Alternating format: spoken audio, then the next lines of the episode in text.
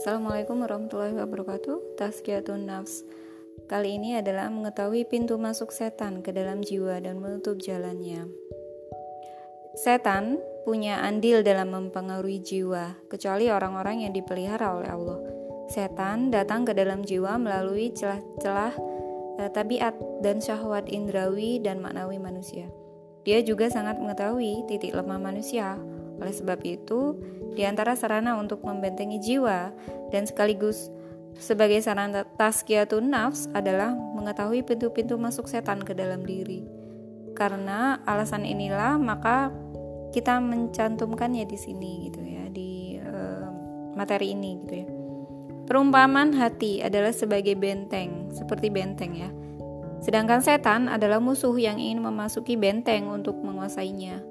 Manusia tidak akan dapat menjaga benteng dari serangan musuh kecuali dengan uh, terus menjaga benteng, menjaga pintu-pintu masuknya, dan menjaga celah-celahnya. Hanya orang yang mengetahui pintu-pintunya yang mampu menjaganya. Ketika melindungi hati dari was-was setan, hukumnya wajib, bahkan fardu ain, dan suatu kewajiban yang tidak dapat dicapai kecuali e, dengan sesuatu, maka sesuatu itu juga menjadi wajib. Sedangkan untuk mengusir setan hanya dapat dilakukan dengan mengetahui pintu-pintu masuknya. Maka mengetahui pintu-pintu masuk setan ke dalam hati e, manusia adalah wajib gitu. Nah, pintu-pintu masuknya itu adalah yang pertama marah dan syahwat. Marah dapat membius akal dan apabila tertera akal lemah, maka tentara setan maju menyerang. Apabila manusia marah, maka setan mempermainkannya seperti anak kecil mempermainkan bola gitu ya. Kemudian pintu yang kedua adalah dengki dan tamak. Apabila seorang tamak terhadap segala sesuatu, maka ketamakannya itu akan membuatnya buta dan tuli sebagaimana sabda Nabi cintamu pada sesuatu membuatmu buta dan tuli kata Rasulullah. Cahaya basiroh lah e, penglihatan ya basiroh cahaya basiroh lah yang dapat mem memberitahukan pintu-pintu setan. Tapi ketika jiwa tertutupi oleh kedengkian dan ketamakan maka dia tidak dapat melihat pada saat itulah setan mendapat kesempatan untuk menumbuhkan kesan bagus pada orang yang tamak terhadap segala sesuatu hingga dia akan melampiaskan sahwatnya sekalipun mungkar dan keji. Nauzubillah dalik ya. Semoga kita dijauhkan. Yang ketiga adalah kenyang. Wah, hati-hati nih. Yang suka makan, suka kulineran. Jadi kenapa Allah eh, kenapa Allah dan Rasulnya itu menganjurkan untuk berpuasa? Salah satunya adalah kenyang itu adalah eh, pintu masuk setan masuk ke dalam jiwa kita.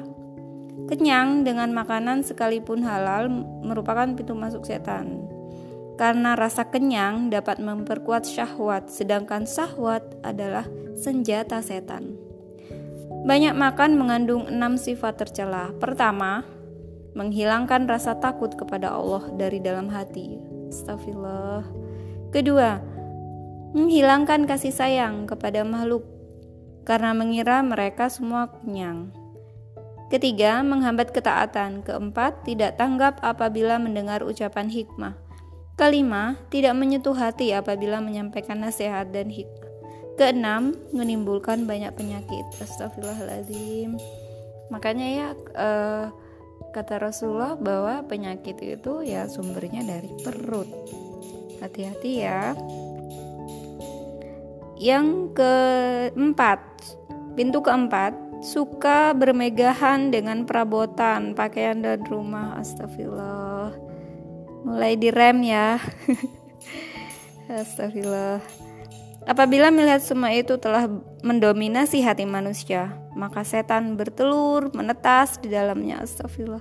Setan akan terus mengajaknya membangun rumah, menghiasi atap dan dindingnya, memperluas bangunannya, menghiasi pakaian serta lemari. Setan membenamkannya ke dalam hal tersebut sepanjang hidup. Apabila telah berhasil menjerumuskannya dalam hal-hal seperti ini, maka setan tak perlu kembali lagi karena sebagian dari hal tersebut akan menarik seseorang pada sebagian yang lain. Dan seorang akan senantiasa memperturutkannya satu demi satu sampai tiba ajalnya dan dia mati di jalan setan serta mengikuti hawa nafsu. Bahkan sangat dikhawatirkan akibat buruknya adalah kekafiran. Astagfirullah gitu ya. Semoga kita terbebas dari semua itu ya. Yang kelima adalah tamak. Apabila ketamakan telah mendominasi hati, maka setan akan senantiasa menumbuhkan rasa senang mencari muka dan berhias untuk orang yang dipamrihinya dengan berbagai macam ria sampai orang yang dipamrihinya itu seolah-olah sesembahannya. Astagfirullah. Orang yang sudah seperti ini akan selalu berpikir mencari cara untuk menyenangkan orang yang dipamrihi. Bahkan dia akan memasuki setiap pintu untuk mencapainya. Minimal dia akan menyanjung dengan sanjungan yang tidak sesuai kenyataan dan berpura-pura kepadanya dengan tidak memerintahkan yang ma'ruf dan tidak melarang yang mungkar. Astagfirullah ini sebagai pemimpin ya biasanya ya. Astagfirullah kemudian selanjutnya terburu-buru dan tidak tabayun. Tabayun nih tabayun itu menanya apa ya e, menanyakan kembali ya mencari info yang benar. Itu namanya tabayun. Nabi Shallallahu Alaihi Wasallam bersabda terburu-buru adalah dari setan dan berhati-hati adalah dari Allah. Hadis riwayat Tirmizi. Istijal ya, terburu-buru itu namanya istijal.